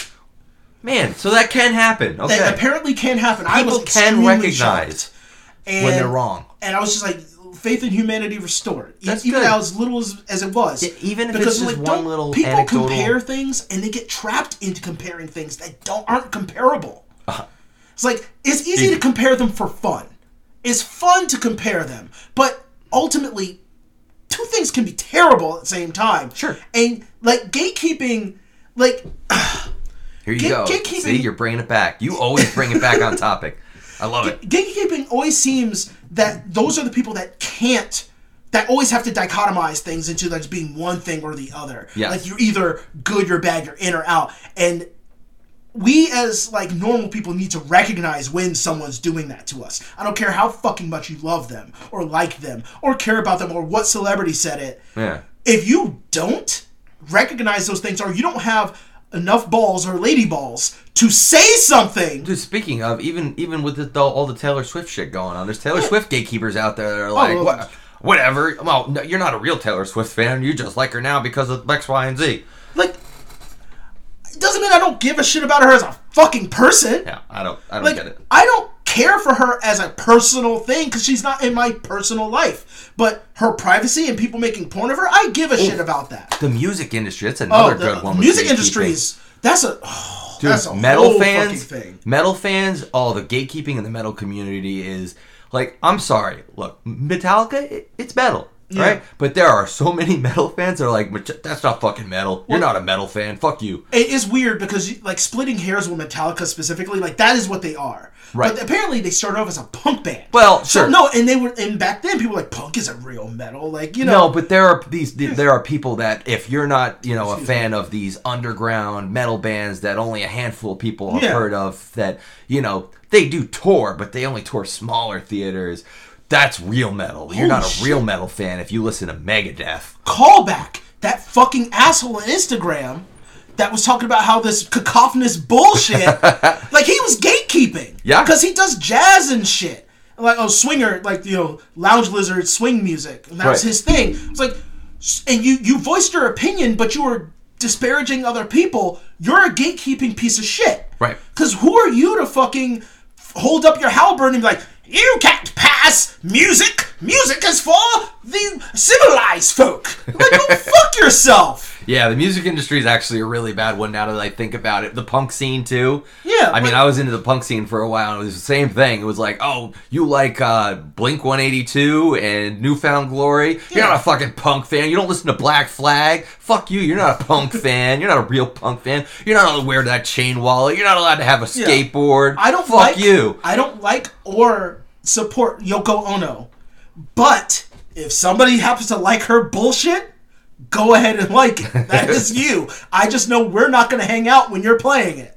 Sure. That's how it is. I didn't think of the music industry off the top. That's probably one of the worst offenders when I think about it. I think music. It's best that we're holding it for last. Yeah, music industry is music fans in general are huge gatekeepers. And the thing is, with music and art in general, but music is just so subjective on like what really works and what doesn't work. Music really gets ingrained in a person's identity too. I mean, if you think about different types of music, the people look at country music, they wear their cowboy hats and their cowboy boots. Punk fans, like I said, have their chain wallets and their mohawks and their patches all over their jackets. Metal fans have their long hair, big ass and their steel toe boots all the time. Their sphincter mucus logo on their fucking shirt. So it really plays into their identity too. So I guess that's part of it. You know, it's like you're attacking my uniqueness. But it's like you're not. I know you're in your group. No, of course and it's you're a not. Group, but you're not. No, of course you're not. But that's the way it's probably perceived. Like, no, I'm unique. I'm the only person that's. I mean, when you boil it all down to, a lot of people feel like they're being personally attacked when you attack what they like. Yes. Well, yeah, of course. That's why I take it on myself to defend people from people doing that. Sure. Like, even if I don't like it. I'm like, the fuck is wrong with you? Yeah, that's fair. Like, you don't have to shit on something else to feel better about yourself. No. You can say, wow, I think this is terrible. No. It's that easy. But you want to feel us philosophical because you want to feel like you're better than someone else. I'm still bitching about that guy on Instagram. I'm sorry. No, but well, I mean, yeah, you're right. That's what it boils down to with gatekeeping in general. You're right. It's about feeling superior to someone else. But it's not like, you know, somebody who's trying to like your music or doesn't fully get it. It's not like they're putting their dick in your mouth. It's literally maybe they are. They're just asking, would you like a dick in your mouth? You can say no. Like, it's okay. You could say yes, too. You could say yes, too. That's what you want. The choice is there. They're not doing it.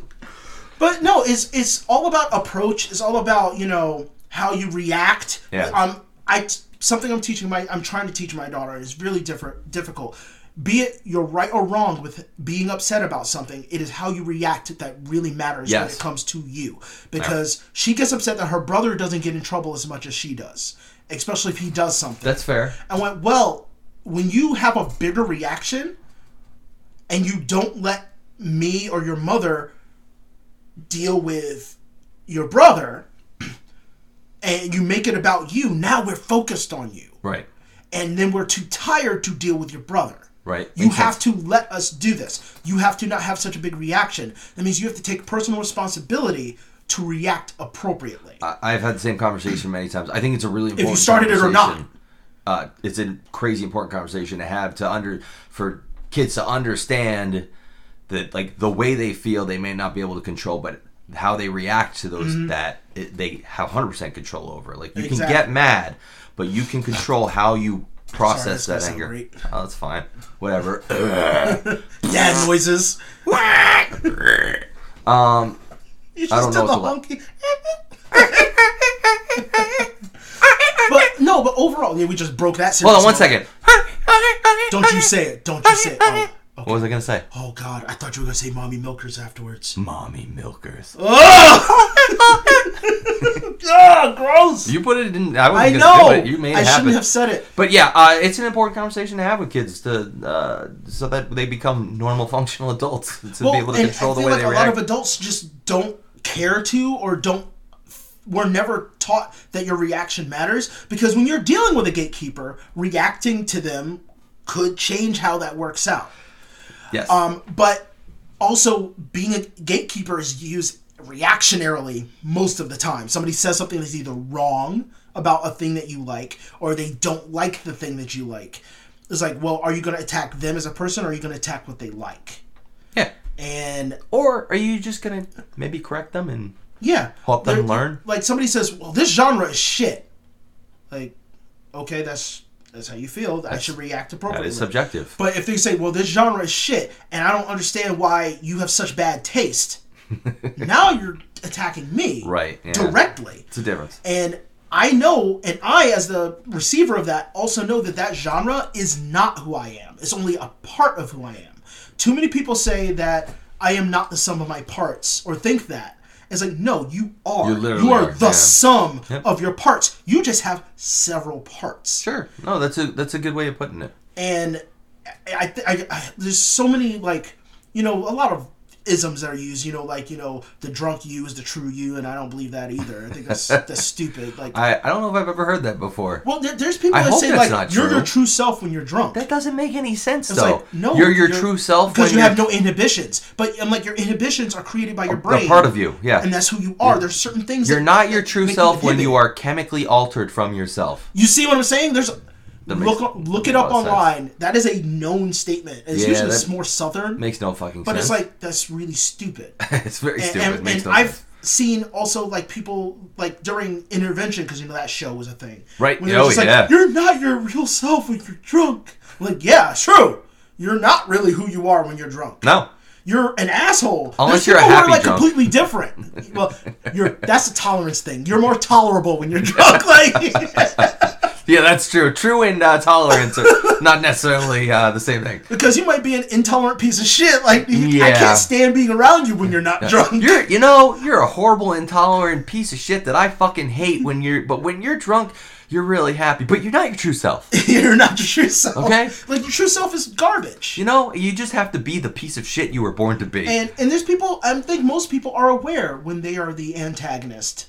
And they have to, like, be okay with it. You think so? Find excuses to be okay with it. I don't think people are aware when they're the antagonist. I used to always think that people thought they were the protagonist of their story. I still think that. But I tend to now think that people work it in their head to be okay with being the antagonist. You think so? I think that a lot of people find excuses for doing the bad thing. I mean, I guess that's an alternative way to look at it, yeah.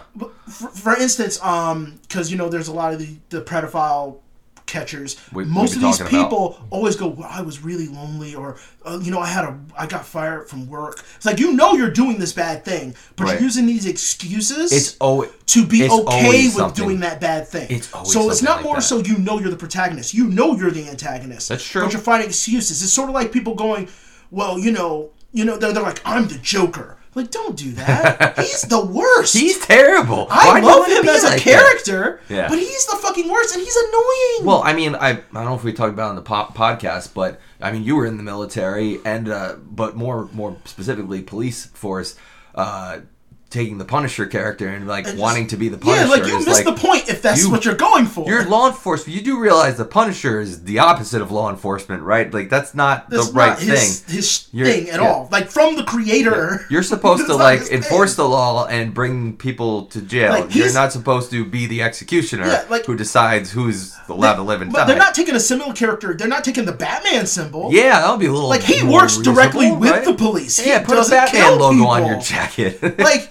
Why don't you do that? No, because he's not as intense. Well, like, he doesn't just murder people. I like military co-opting that symbol. I kind of get it. Makes because more sense. You're out in the field. You are. The law doesn't pertain to you. You're out and there he's a to get the bad guy. Yeah, like that's something that military people who especially have been to combat struggle with when coming back to civilian side. Yes, yeah. A lot of us struggle with that because it's just like with these. There's all these rules. Like there's just so many goddamn rules that are stupid to us. I can't imagine going from a scenario where there are no rules for the most part, other than like your military your military. You're on this side. This is what you're. Yeah. But like other than that, it's a free for all, and unless somebody else is telling you not to do it. In combat directly, and then you go home and it's just like, you have to follow. You're not allowed to do any of these things. You can't walk across that street there. Like. Motherfucker, I can't walk across the street here. I walked across the desert. with literal gatekeeping, a lot of military guys I've heard on forums that I've been in struggle with. If somebody breaks in my house,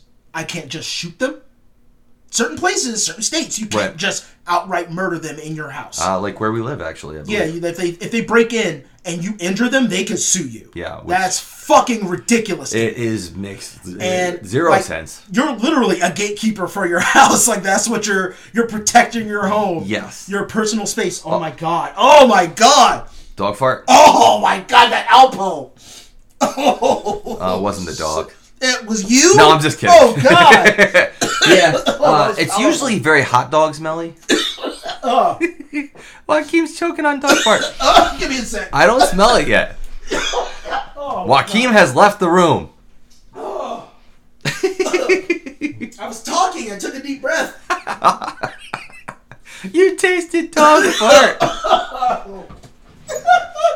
Oh, I smell it now. I'm used to that. That's a clip. I'm not. Ooh. Yeah, it's cat farts don't smell nearly as bad as that. Well, I mean, she's a big dog. She is. She takes big shits. She's a big old dog. And eats big mouth of popo. But yeah, God. Speaking of, can you imagine eating the same thing every day for breakfast and dinner? I've tried. That's unfortunate for dogs. I feel bad. No, you know what? Because dogs eat anything. They will eat their own shit. Yeah, so, they eat anything. So ultimately, she once ate my son's shit he left on the floor. It's probably what I'm smelling. No, it wasn't recent. Jesus Christ. No, but they struggle with that. So even the literal gatekeeping that is. I'm sorry, I'm still laughing at you. I still have tears in my eyes. I know. It's like tear gas. All right, sorry. Finish your point. I'm gonna lose. This is gonna be. You're gonna do some editing here.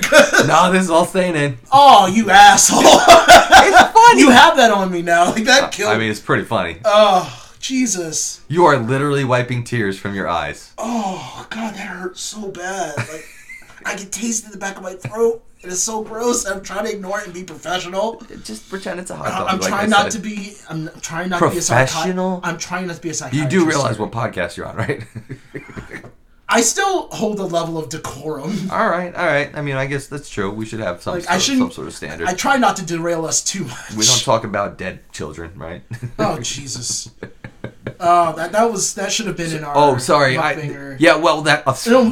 crime standalone. That sounds bad. Me saying it. We were talking earlier about a true crime podcast where they kind of were making jokes about murdered children and how it turned me off. Yeah. Sorry, I didn't mean to just shout out dead children. Yeah. Essentially, Matt found out he has a line I couldn't believe it. I really didn't think there was one. Media.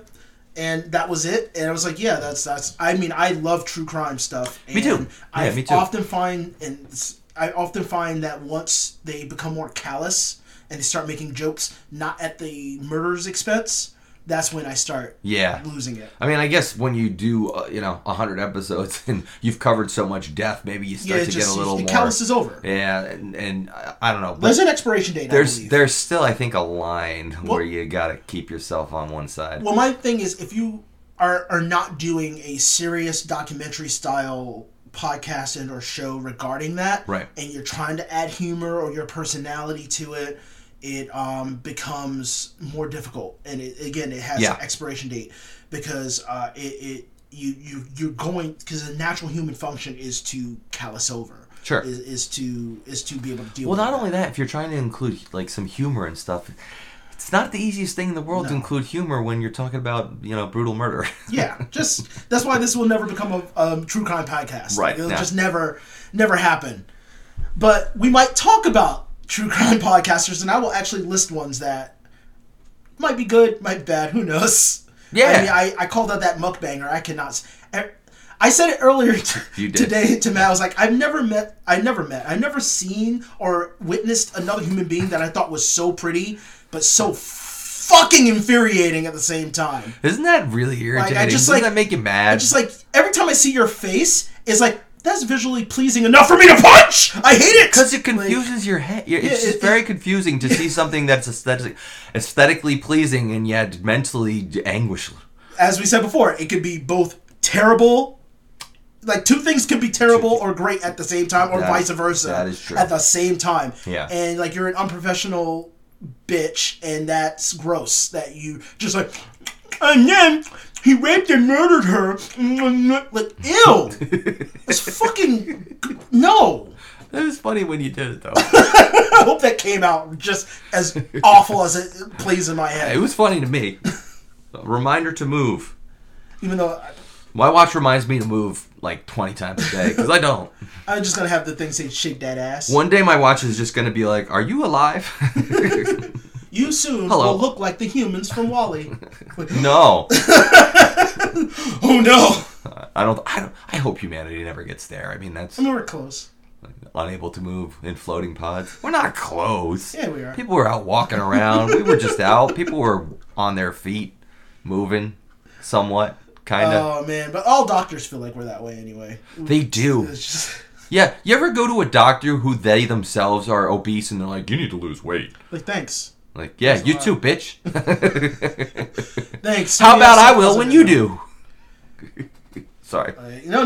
This is it. I never thought that was one of the more valid things that the fat acceptance movement has said, because I don't like the fat acceptance movement, because it's gone beyond what it should be. Like, it should be, don't make fun of fat people, into you're fat and that's perfectly healthy. Like, there's a difference. Well, that's where, oh god, we could get into a bunch of arguments or discussions about different things where this has happened, but which that is a gatekept group too. Yeah, it's so stupid. Like, I don't understand when, like, why do people cross over that line? Like you said, like, you go, hey, let's not fat shame. Like, and let's get to that point and go, yeah, that's where we should be. And then instead it goes, no, it's totally healthy to be overweight and fat. You won't get, well, I mean, you have diabetes, but it's okay. And your foot fell off, but that's okay. It gets to a point that the leaders, oh, God. All right, so people who, the mindset of a gatekeeper for this specific thing. So you're going to, you know, you have a leader, essentially. That leader starts contradicting themselves. Openly contradicting themselves. Yeah. And no matter what, anybody outside the gate is screaming at you going, don't you fucking see them? Like, they just don't give a shit. No. Like, the fact that people are, oh my God, they turned against Rebel Wilson when she started losing weight. She lost weight. She's like, how dare you? You're hurting us. Like, how are you, like... Are you like the movie like Slither, where you're just like this hive mind? She is fat. Like, you have killed fat. Like, fat is dead. What the fuck is that? She's like, oh, I didn't know I was in the body, man. Like, her personal body now belonged to all of them, which again gatekeepers like to do too. Like, actually, they turn against the creators or their heroes. Oh, on a dime. Like, but it's so weird, like, when or how they do it. Like, there's this model, this fat model who contradicts herself. She's like, I'm anorexic. I'm like, you're like 600 pounds. How are you anorexic? Wait, what?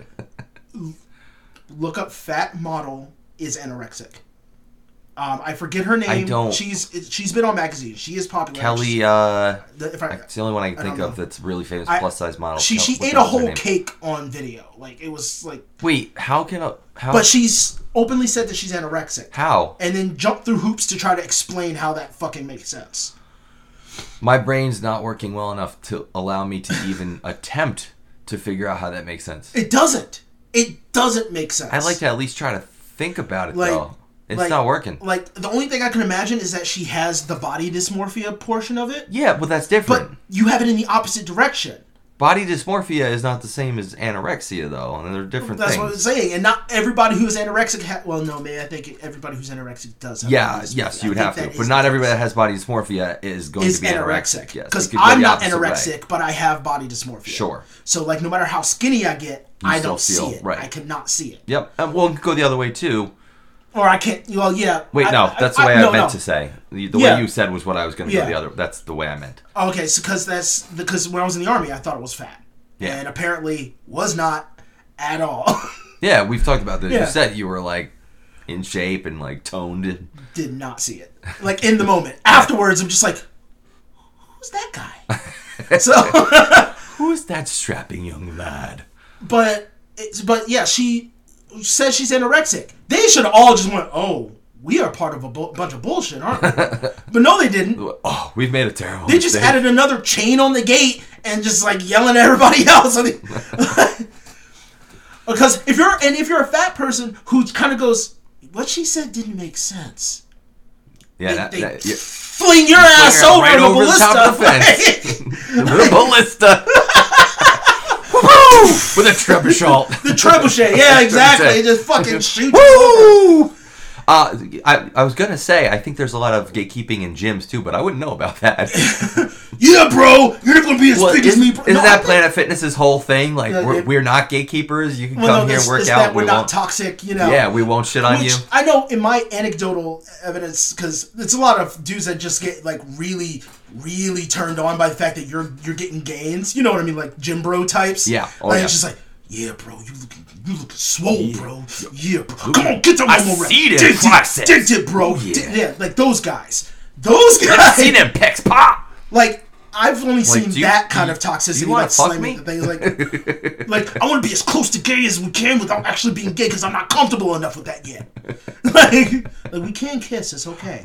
I'm okay with that. I really love them titties, but... I've been alone for a really long time. We can kiss. It's perfectly fine. We can kiss as bros. But yeah, no, like I know what they're trying to avoid, but ultimately, I feel it's a little shitty. When I went to Planet Fitness, it felt like there weren't enough. Like they focused on the wrong thing. Yeah. And making people comfortable isn't always the best thing to do. It's probably better for business. I went into a gym once and I felt so uncomfortable. Yeah, I went to a yoga studio and I had no problem there. But it was like, you know, it was like 6 or 7 people. So I'd go every week and like it was fine. But yeah, I tried going into a Planet Fitness once and I just felt so uncomfortable. I had a Planet Fitness membership for a while. They made it a nightmare to fucking get rid of. Of course they do. That's like a fucking trope.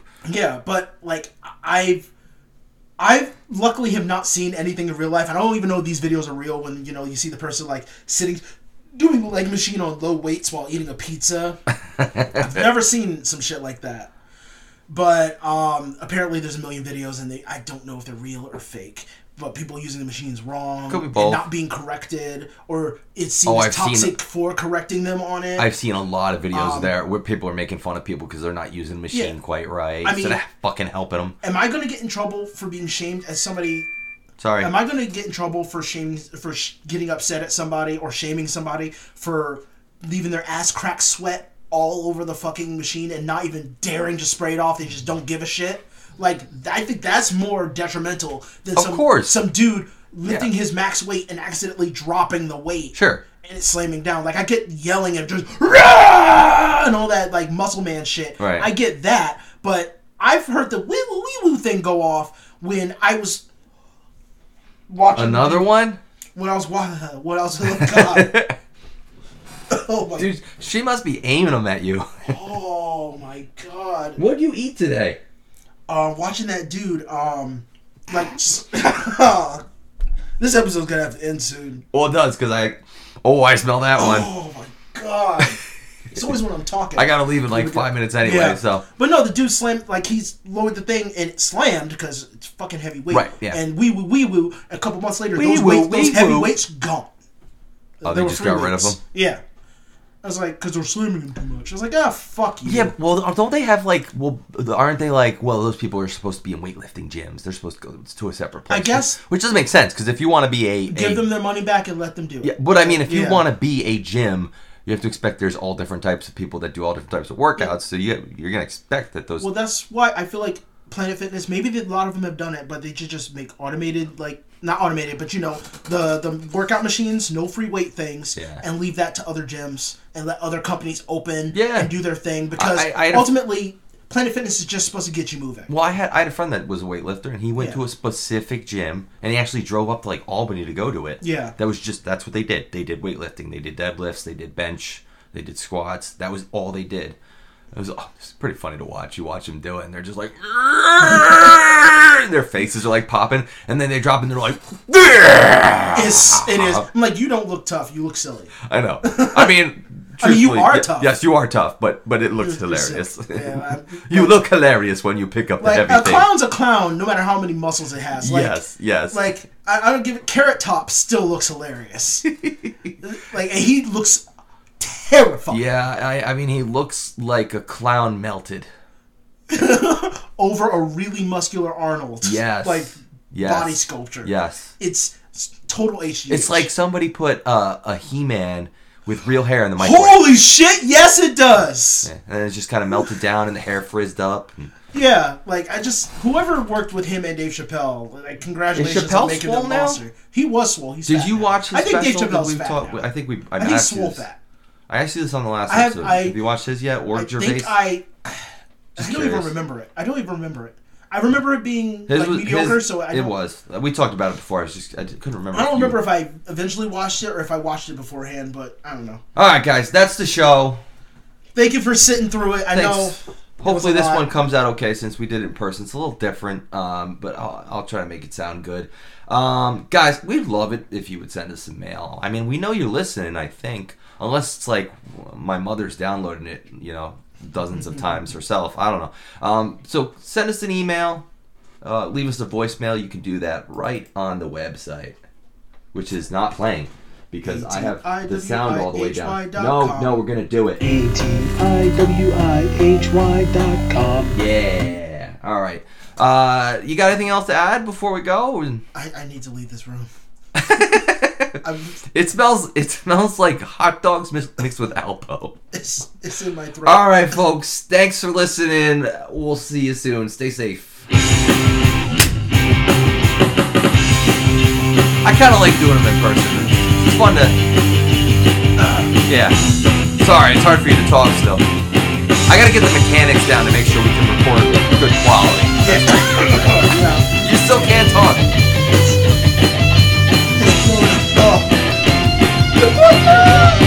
I'm so sorry my dog farts are so bad. Oh god, I gotta go. Bye!